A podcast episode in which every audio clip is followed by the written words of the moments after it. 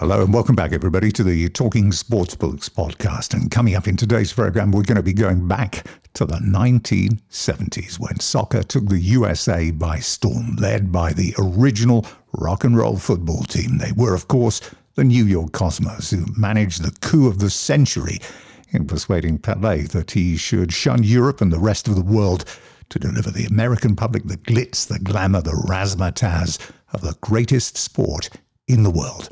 Now, alongside Pelé was a 20-year-old kid from Birmingham who was surplus to Ron Saunders' requirements at La Villa.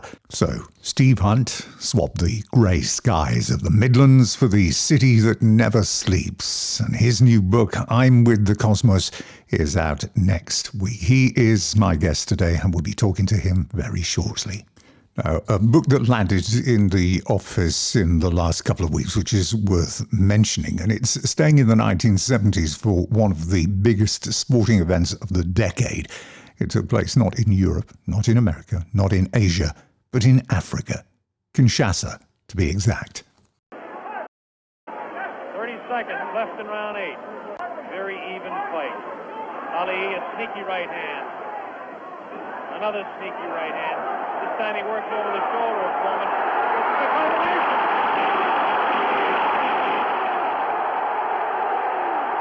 Three. Gets up to the knee. Eight. That's it. The fight is stopped. Muhammad Ali. A dramatic eight-round knockout. The greatest fight of his life. Watch it now. Watch it closely there. He'd been taking it easy, and then suddenly the moment came. Suddenly the moment came. Watch it. That was no phantom. That was no phantom punch. That was no phantom punch. And he's down and out. Definitely was not a phantom punch. Muhammad Ali has done it. The great man has done it.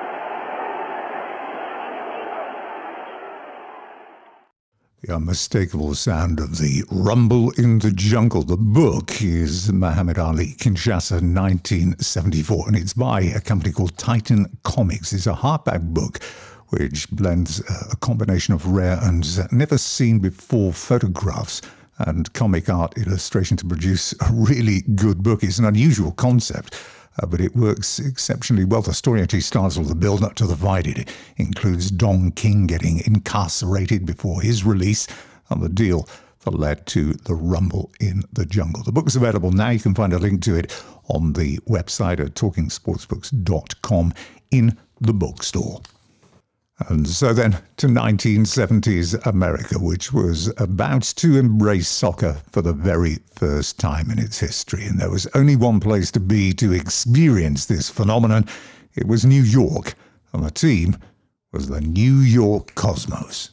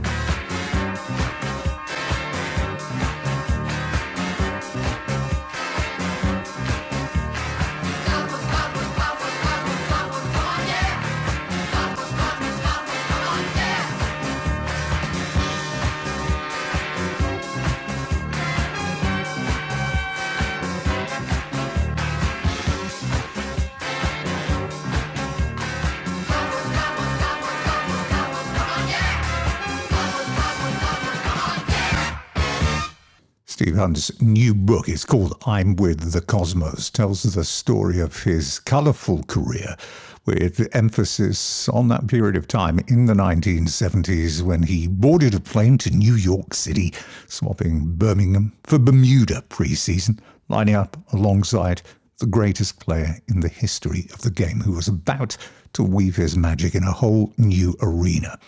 Initially, the American public had little knowledge of this man. It was up to the media to introduce him. Who is this man known as Pelé?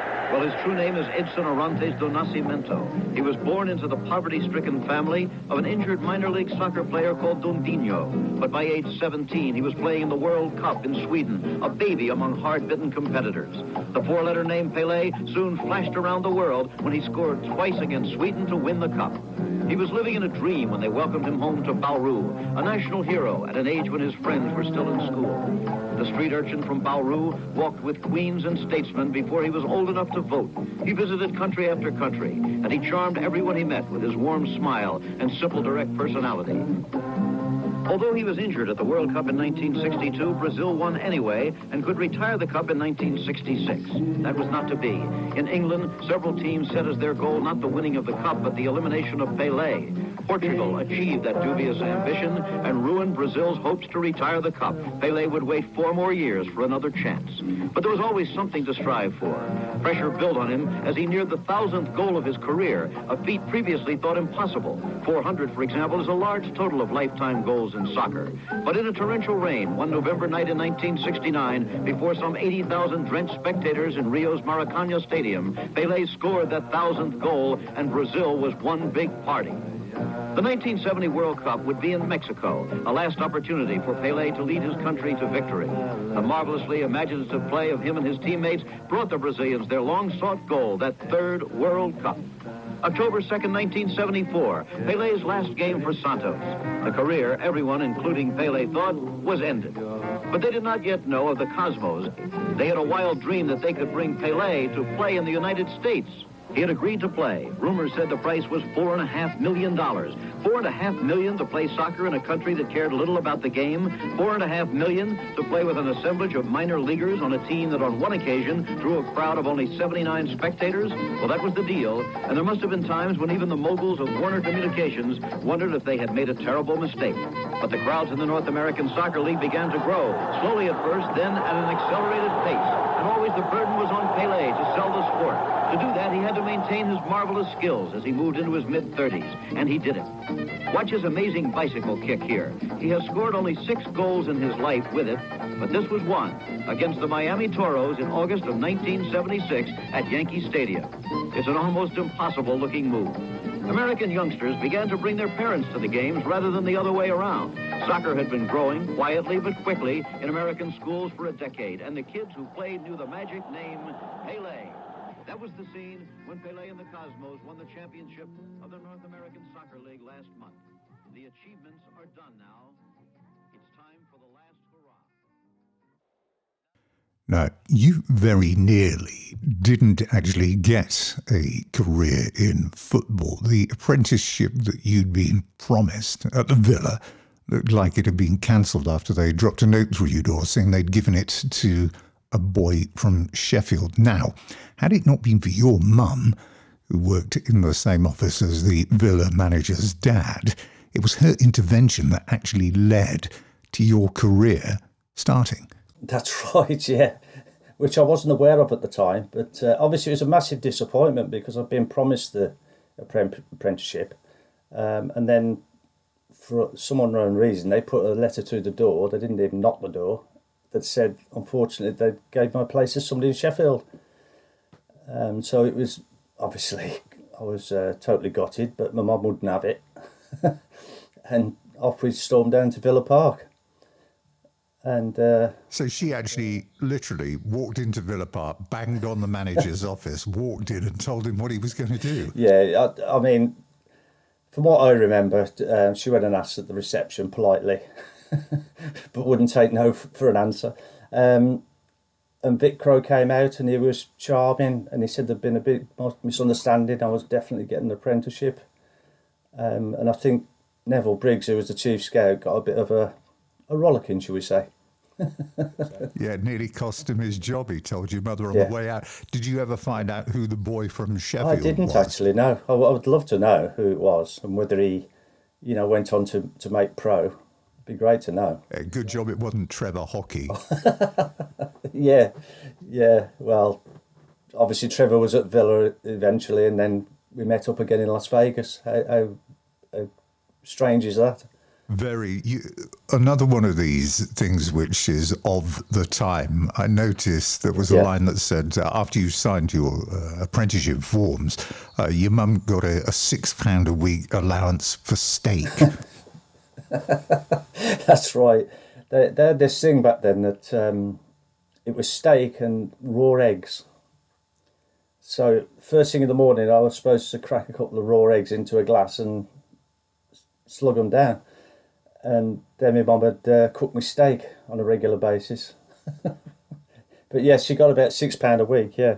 Changed a bit for you, didn't it, when Ron Saunders rocked up? You weren't really a fan, were you? Oh, I'm not saying I wasn't a fan, because he got results.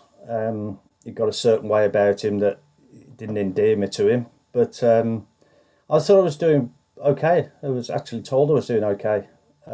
So it was a bit of a shock when he said he was willing to let me go. Your first game for Villa as a pro was with the reserves. It was memorable for all the wrong reasons, really, because you had a significant cartilage injury. Well, I was very fortunate that they signed me pro when I was 17, you know, like a year earlier than normal. So I realised I must have been doing okay. And we played Southampton reserves at Villa Park on the Saturday, having just signed pro. And done my cartilage in playing against Peter Rodriguez. Your full debut, though, was much more memorable. It was against Sheffield Wednesday on the day that Villa were promoted to Division 1.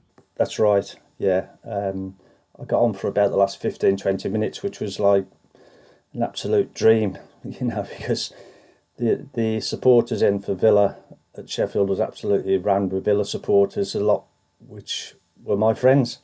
So to get on the field and play in front of them was a massive thrill.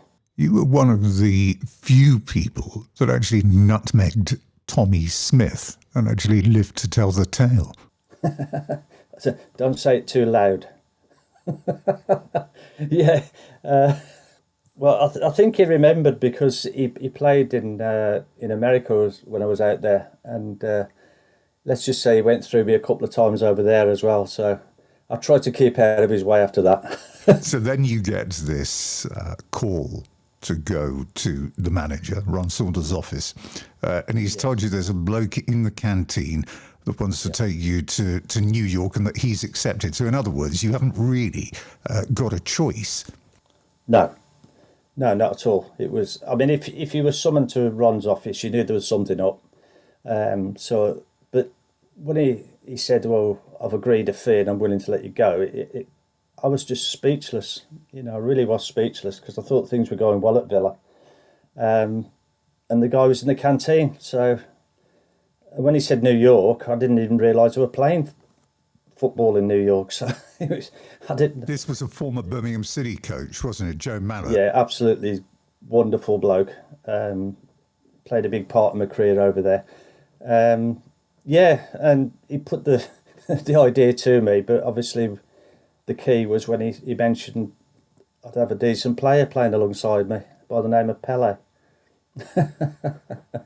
You can't get much better than that. It wasn't only that either, because you actually doubled your salary. It must have been one of those days when, on your way home on the bus or in your car, you must be wondering whether you're actually dreaming this.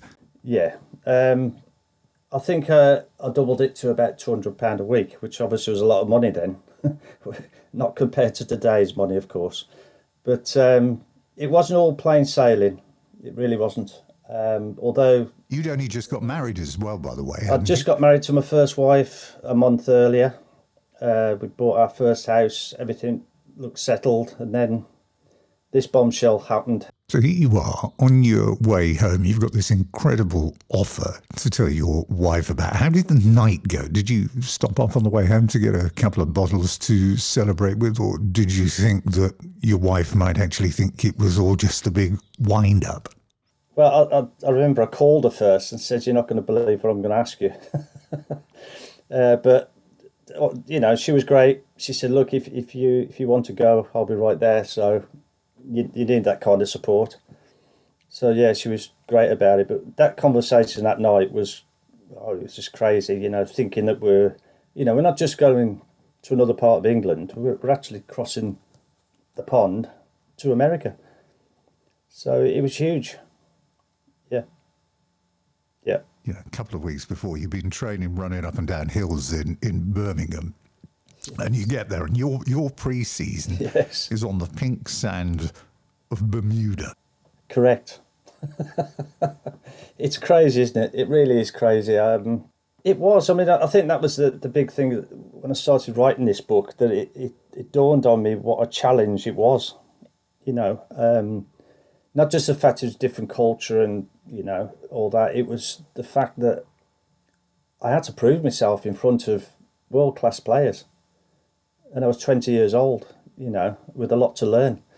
So it was a huge challenge for me, not just the surroundings of it, but training and playing alongside these people, trying to prove myself to them. And it really dawned on me when I started writing this book, you know, I was only 20. And your first two games, so you leave Bermuda, and the next couple of stop-offs, you're in Las Vegas and Hawaii. Yeah, it's a little bit different than going to Preston or Hull, isn't it, really? What was it like? I mean, what was it like when you landed in Hawaii? I mean, as you say, you're a 20-year-old kid from the back streets of Birmingham, and all of a sudden you're landing in Honolulu. It's like Hawaii 5-0. Well, I didn't realise they didn't speak Birmingham over there, so... I had a problem with that, but it was like fantasy. It's like Fantasy Island. It was just a whirlwind. We were over in Vegas first, and then to Hawaii. I'd been to Bermuda, all in the space of 2 or 3 weeks, and then back to New York. And again, that was a massive eye opener as well. You didn't, or your wife in particular, didn't find it that easy to settle. You didn't have a car for a start. I noted a few interesting cab rides that you had in New York. Oh, yeah. Well, yeah. You live and learn, don't you? By the time I went back the second year, I never got ripped off again. But, yeah, we got dropped off in the wrong areas of New York, put it that way. It was almost like a scene from National Lampoon's Vacation with Chevy Chase, watching you suddenly driving through... Yeah, some of the worst areas. I think it was like 42nd Street, and you know, 42nd Street's not a place just to be dropped off for the first time in your life.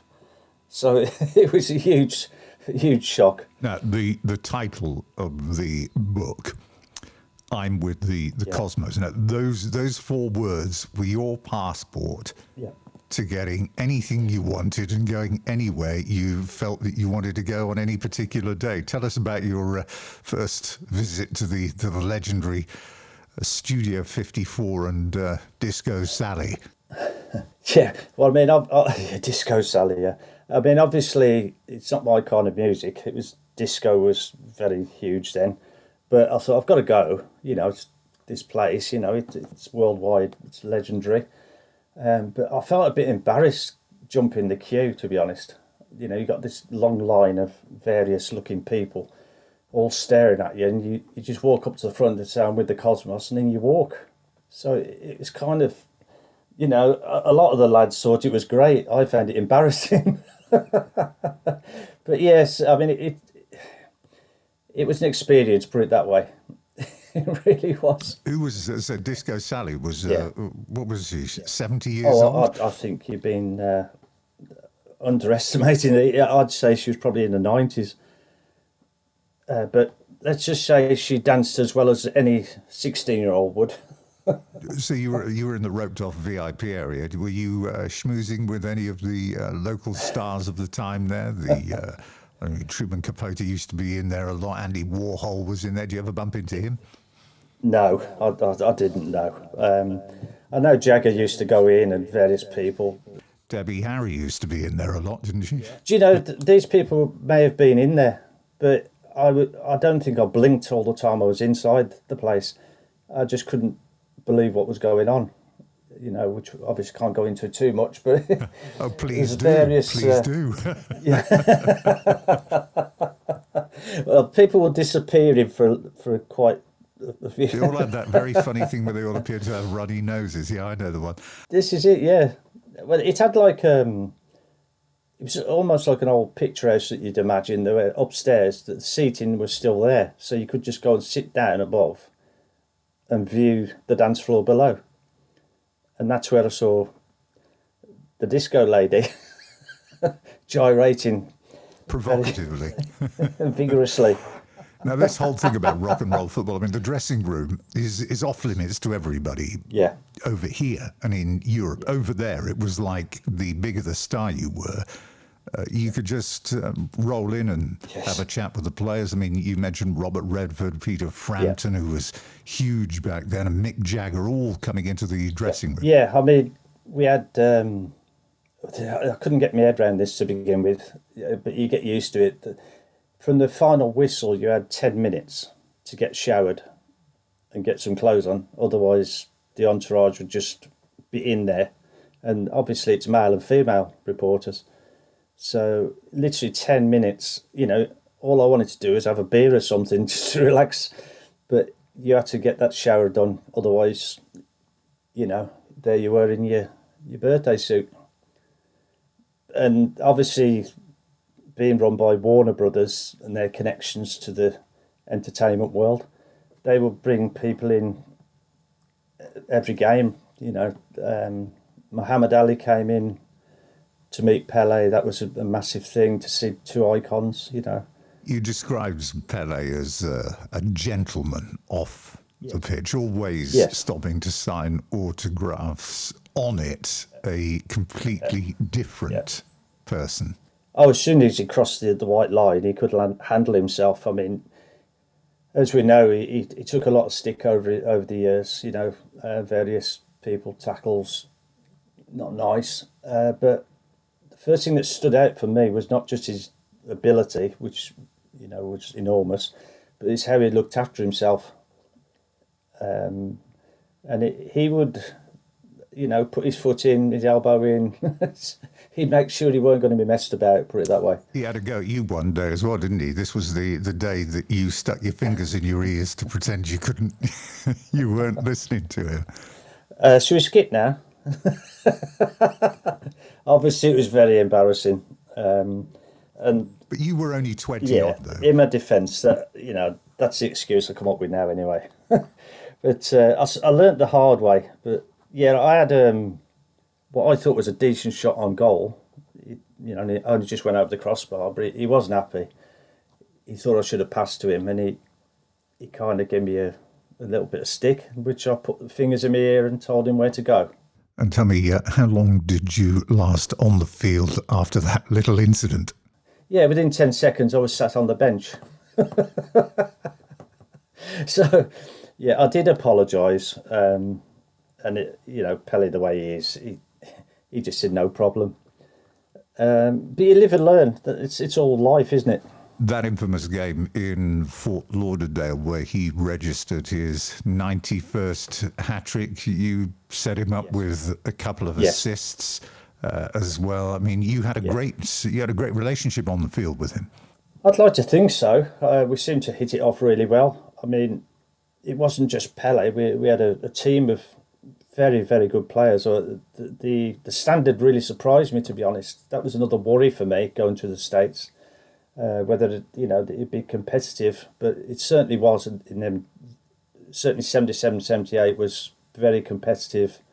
But we had a good understanding. You know, I got to know exactly what his game was all about and what he expected from me. So, yeah, we got on great after that earlier spat. There was a suggestion, shall we say, that he was a protected species, because there was an occasion when you got sent off for doing nothing. Correct. After Pelé had committed some heinous crime. Well, I mean, it's on film. It's there. You know, I don't have to defend myself with it. I didn't do anything. But of course, when the referee turned round and said, "Steve, I can't send him off, can I?" You know, I knew what it was all about then. But yeah, he showed his boxing skills in that instance. That whole showbiz aura that was hanging around, I mean, the team arrivals on the pitch are something else as well. Yes. I mean, the Fort Lauderdale team arriving, this was my favourite, riding around the pitch on the back of Hell's Angels bikes, and at the back of it is the hearse with the coach in it. That's it. Who gets out of a coffin and says, "We ain't dead yet." That's 100% correct.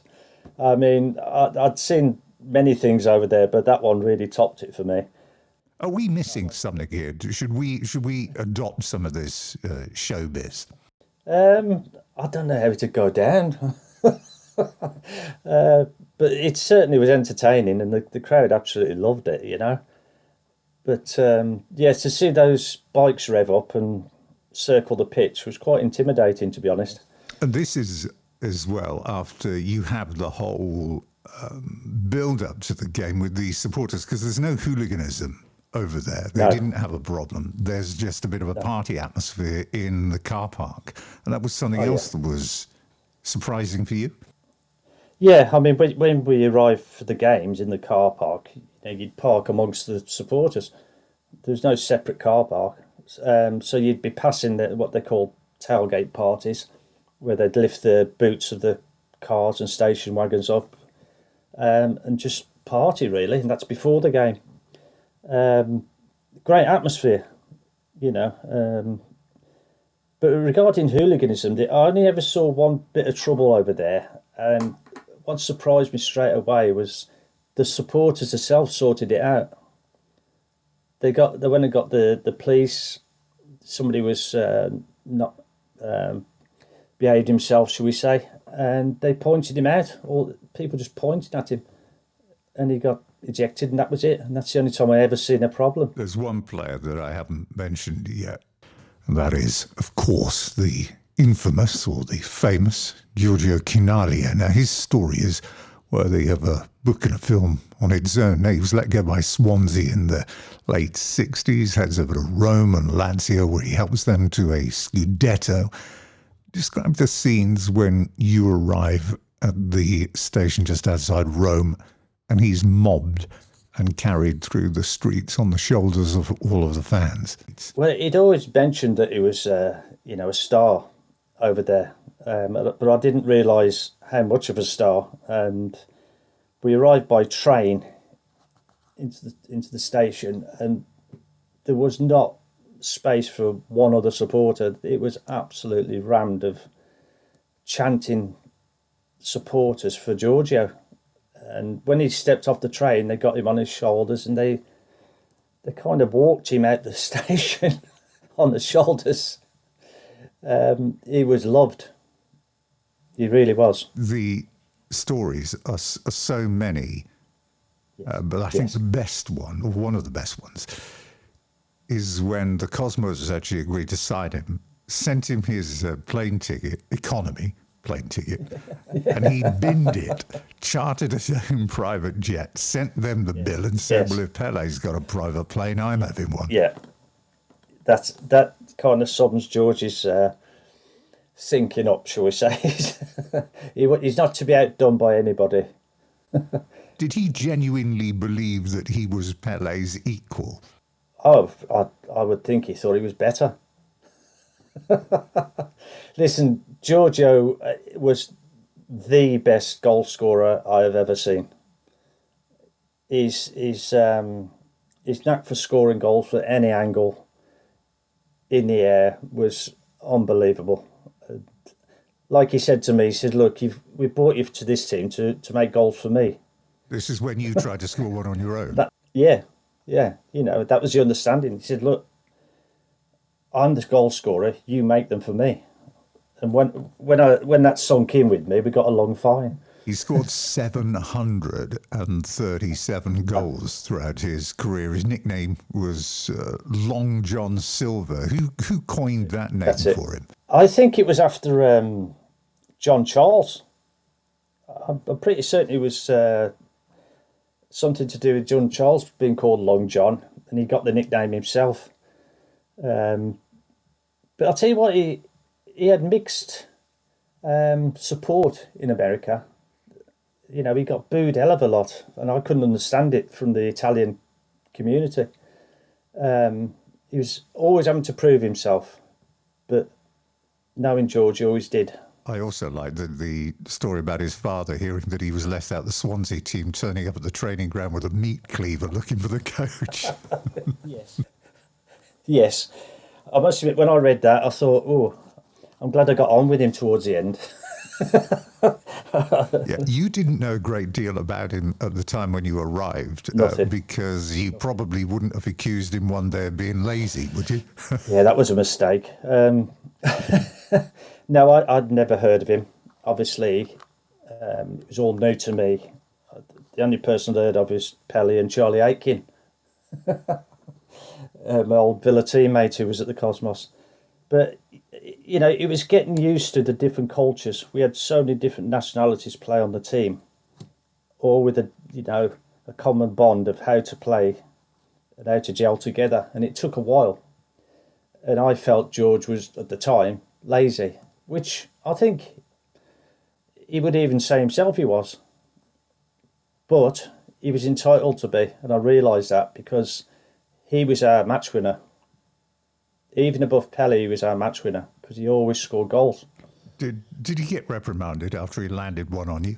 Well, it was all over in seconds, really.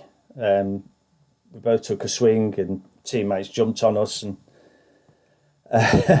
got pulled apart, and that's when he sat me down, and said, look, I am lazy, but you've been brought over here to make goals for me, and if you do that, we'll get on just fine. And so that's what I did. Aside of him, there was Franz Beckenbauer as well, who described the decision that he made to join the Cosmos as the best decision of his life. Well, it's the same with me. Without a doubt, looking back on it now, I'd never been the player I was if I hadn't have gone over there. And obviously the experience in itself was second to none. What did it do for your preparation and the way you went about your game? To look around that changing room and to see World Cup winners, the greatest players in the world. Yeah. Did that help to raise the level of your preparation, and did it help to turn you into a better player than you would have been had you stayed at Villa? Oh, there's no doubt I became a better player than if I'd stayed at Villa. There's no doubt about it because, as I said, getting used to the different styles of football of different countries that were playing for us, different players, from different countries, you learn to adapt. And obviously some didn't speak English. But as soon as you got on the pitch, everything just started to come together, So it was a big learning curve, and I'm glad I rose to the challenge and got, regular games. The shootouts, these rules and regulations which they had over there, which again were alien to everybody else. You had one in the playoff against Fort Lauderdale prior to that Seattle final. What are your thoughts of it? Picking up the ball 35 metres out from goal, and then you have to get out and beat the keeper who can move around his own penalty area. And that goalkeeper was Gordon Banks. I'm glad you picked that particular shootout because that was probably one of the few that I scored. I found them very, very difficult. But I remember on the build-up to that game, Franz Beckenbauer advised me to use the outside of my foot for a change, which was kind of alien for me. I mean, we all know Franz could hit a ball any distance with the outside of his foot. And that's how he took his shootout goals. And he invariably always scored. So I thought, I'll try this.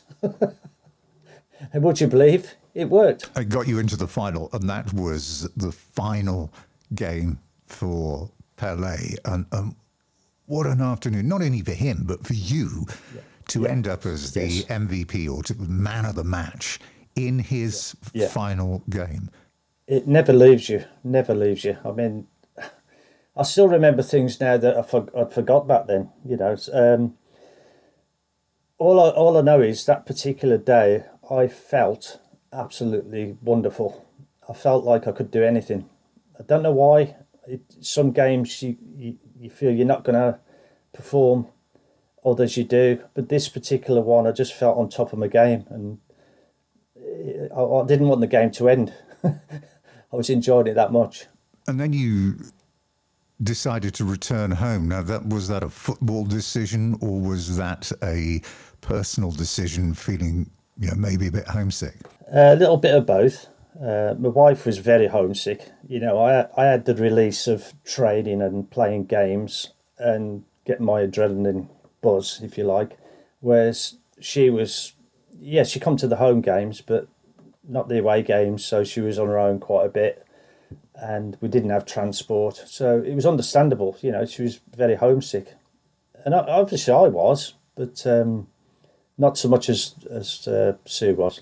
But it was something of a legendary name, even now, who tempted you to go back. Ahmet Ertegun, the man who, of course, was the Ertegun brothers, whose it was their initial idea, which Warner Brothers followed up when they brought out Atlantic Records. He called you up when he was in England to tempt you back. Yeah, well, Eddie Firmani, who was the manager then, obviously the Cosmos always went on tour around the world. After the season ended, what I did, I went back to England. And he was constantly on the phone asking me to go back. You know, he was saying, you know, you've got to come back, we want you back, which was great. But as you say, the one that did it was Ahmet Ertegun. Called me up and saying, I'd like to have a chat with you down in London. I've got tickets for the match at Wembley, you know, in England International.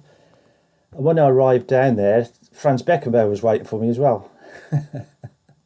So it's a bit intimidating. I said, Franz Beckenbauer got on well with your mum? Oh, yes. Oh, she loves him. To this day, she keeps going on about Franz Beckenbauer.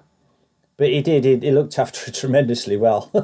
So Ahmet Ertegun sent a limo up to Birmingham to pick you up. I mean, what was that like? I mean, you know, we're talking about the 70s, and all of a sudden, you know, coming down the streets in Birmingham's a limo, which is stands out a bit. There was a few curtains twitching in our close. I can tell you now, when this limo, it could only just about get in our cul-de-sac, this limo. But yeah, he sent it up. We got driven down there to his London residence. And as I say, he was there with Franz. And to be honest, it didn't take me long to make my mind up. Yeah, I don't think it was the money. It wasn't the money or Beckenbauer, was it? It was the promise that you got to go into Atlantic Records' vinyl room to pick out as many records as you want. Do you know, that might have had something to do with it.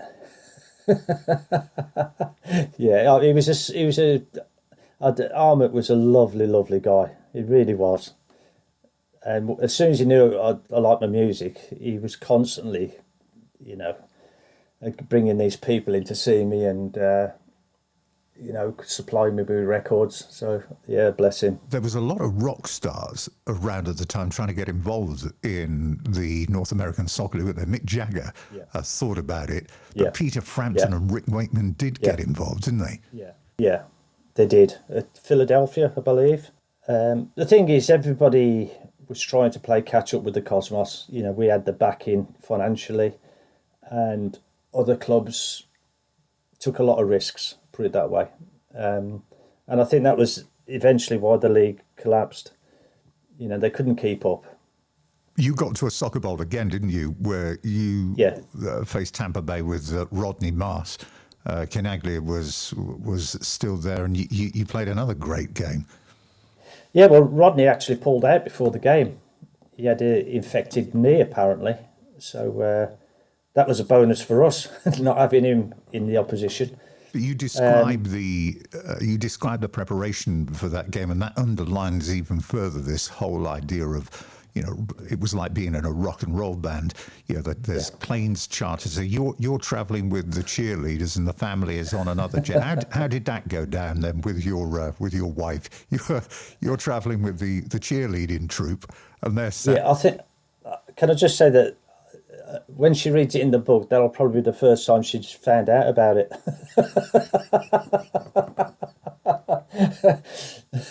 But you'll get there on the eve of this game. It's you're in San Diego. Yeah. This amazing accommodation, all the family, all the kids are provided entertainment for, and then you have the club party or do. Yeah. And your guest of honor was a bit of a big name in the movie business. It was Steven Spielberg. Again, nobody knew he would be there, and again, Ahmet and Steve Ross just brought him in. Another one, you know. It was just always A-list stars. Did you think at that stage that the dream was never going to end and it was going to be, you know, forever? I never took it for granted. You know, you got used to it, but I never took it for granted. You know, I always look forward to meeting people. You know, whether they be rock stars or film stars, it was just a privilege to meet them. Steve Ross, we have not mentioned him. What was your relationship with him? Because it was he who got the group of investors, all put, I think it was about, was it 350,000 each, 8 people into the franchise to get it going immediately. But he was a force of nature, wasn't he? He certainly was, and he had a, let's just say, a really good relationship with Giorgio Chinaglia. And if you look at any of the clips of the games, whenever George scored at home, he would always run to where Steve Ross was sat in the stands, always. Always celebrated his goals in front of Steve Ross. So there was a big connection there. I mean, he was involved in some of the mega mergers in the entertainment business, right up to just before he very tragically died, didn't he, in 1991. But I noted that his sense of humor or mischief was still around then, because when he'd actually checked into the LA hospital, where unfortunately he passed away, he checked in under the name of George Bailey, which was the name of the character played by James Stewart in It's a Wonderful Life. Oh, that's the first I've heard that. That sounds about right, yeah. That's good. I like that. And then, so then it all comes down to an end. It does seem like a sad story in there, because you have these 70,000, 80,000 crowds. There's joy, there's entertainment everywhere you're going. And then in 1985, it all folds, and there's 7,000 in attendance at the last game. Yeah. I mean, numerous things. Obviously, Pelé had gone. How do you replace Pelé? You know, as I say, other franchises were trying to play catch up with the Cosmos, who had an abundance of money at the time. The TV franchise side of things wasn't good. You know, they were backing out, so it was always going to go that way. They said they were looking for reasons to find as to why it went like it did. And for many, the view was that, you know, when Warner's got involved and Steve Ross did turn it into this travelling roadshow where money was no object, nobody else could keep up with their spending power. No, that's right. You know, it's very similar to the Premier League now. You know, there is an elite bunch with that kind of cash and backing. And that's why they are where they are. They're at the top of it. So, you know, I was very privileged to play with a very successful side, but a very rich side. George, you sum it up beautifully, actually. There's one line in the book where you said, when Pelé left, the magic and the crowds left with him. Yeah, I honestly believe that. You know, he had such a charismatic character on and off the pitch that people related to. And when he went, it just wasn't the same. That was Steve Hunt talking about his new book. It's called I'm With the Cosmos. Really entertaining read as well. That final day, by the way, when Pelé took to the field playing a half for the Cosmos, and a half for Santos. 76,000 people turned up. There wasn't a spare seat to be had in the house. It was a really emotional day as well. Tears in the eyes of everybody. It's almost like they knew that the end was coming and that when he left, the magic really was going to be going with him. But on that day, he did leave them with one more moment to celebrate. And Chinaglia down ahead of him. Could have been a potential goal there, but now they'll get the indirect free kick, and Santos has at least blunted the momentum of that drive. Pelé with a hard shot into the goal! A shot into the goal! Pelé has scored in his last half for the Cosmos, and this is what today is all about. Look at them, all over him, swapping Pelé, and you can be sure that tears are flowing down his cheeks underneath. He's tied it up for the Cosmos. There's his wife on the sideline, Rosemarie. When he first met her, she was 14 years old in Santos, and her father wouldn't let Pelé take her out by himself for 7 years after that. Pelé waited, and he's done it. Let's take a look at that. Pelé, remember we told you he can be subtle, he can be slow, but he can be explosive. Watch this direct kick. The power of it into the corner. And the goalie never had a chance. 35 yards. The score, Pelé 1, Santos 1. And he sure did that one all by himself. Everybody's forgotten about the rain all of a sudden, and the wind that's gusting around the stadium. Now they're getting what they came for, to see Pelé do it one more time. Chet Messing batting it away with his fists that time. And there we are. That is it for Talking Sportsbooks for this month. Coming up in the next few editions, some really good books and stories. Next time out, All Crazy Now. This is a history of football and life as well in the 1970s. I'm reading it at the moment, and it's a must read this, especially if you grew up in the 1970s and long before Figo did the unthinkable with that move from Barcelona to Real Madrid.